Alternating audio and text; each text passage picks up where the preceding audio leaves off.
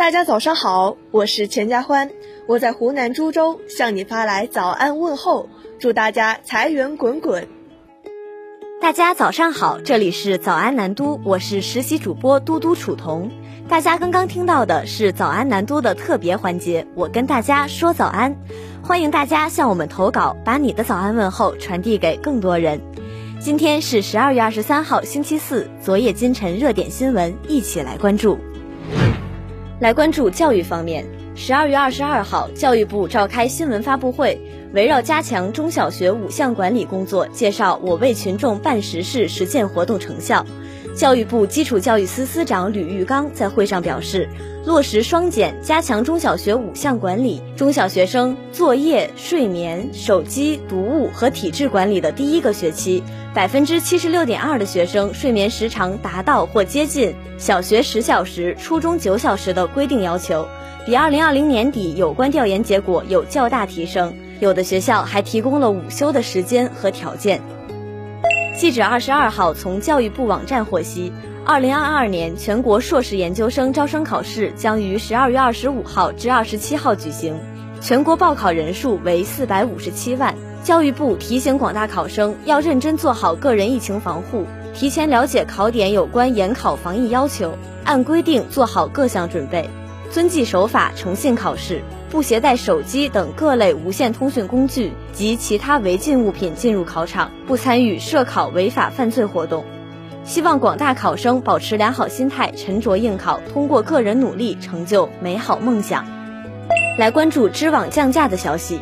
十二月二十二号，有网友发现中国知网已大幅下调硕博士学位论文下载价格，知网官方网站及工作人员确认了这一信息。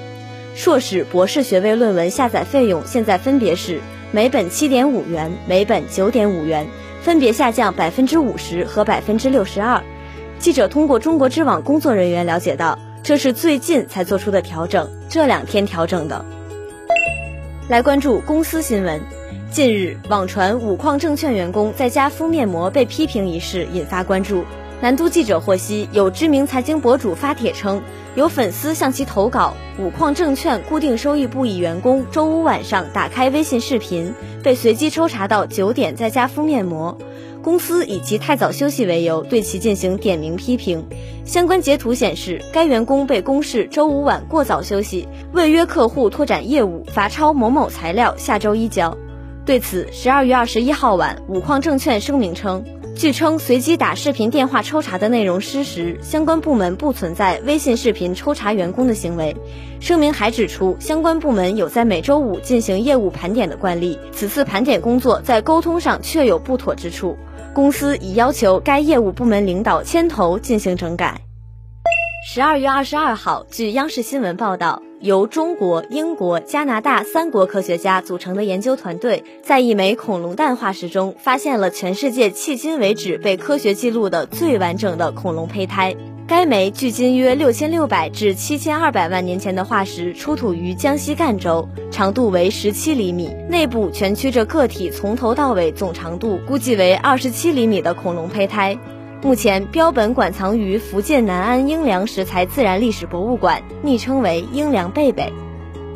来关注经济新闻。十二月二十二号，中国人民银行官方发布辟谣消息。近日，网络流传中国印钞造币总公司陈耀明涉嫌严重违法违纪，主动投案，疑似因私印同号钞两万亿。中国人民银行货币经营局有关负责人表示，此为谣言，性质恶劣。人民币印制发行有严格的工作程序和技术标准，中国人民银行一直依法依规开展相关工作。中国人民银行对造谣传谣行为严厉谴责，已经向公安机关报案。来关注体育方面，近日国际乒联公布年终世界排名，本期排名与上周相比没有变化，樊振东和陈梦分别排名男女单打首位，男单前五，樊振东、马龙、许昕。雨果·卡尔德拉诺、张本智和，女单前五：陈梦、孙颖莎、伊藤美诚、王曼玉、王艺迪。来关注国际新闻。据土耳其媒体报道，当地时间二十二号，土耳其多地遭遇暴雪极端天气，恶劣天气毁坏部分地区电缆，导致多个地区停电。在对出现暴雪、霜冻、大雾等极端天气及形成雪崩灾害的可能性进行充分评估后，目前已有包括迪亚巴克尔、卡斯特莫努、科尼亚在内的十六个省宣布学校停课一天。此外，残障人士和孕妇可公休一天。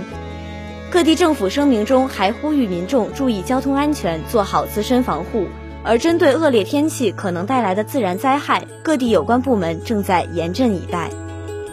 以上就是今天的早安南都的内容，更多精彩内容请关注南方都市报 APP。本节目由南方都市报出品。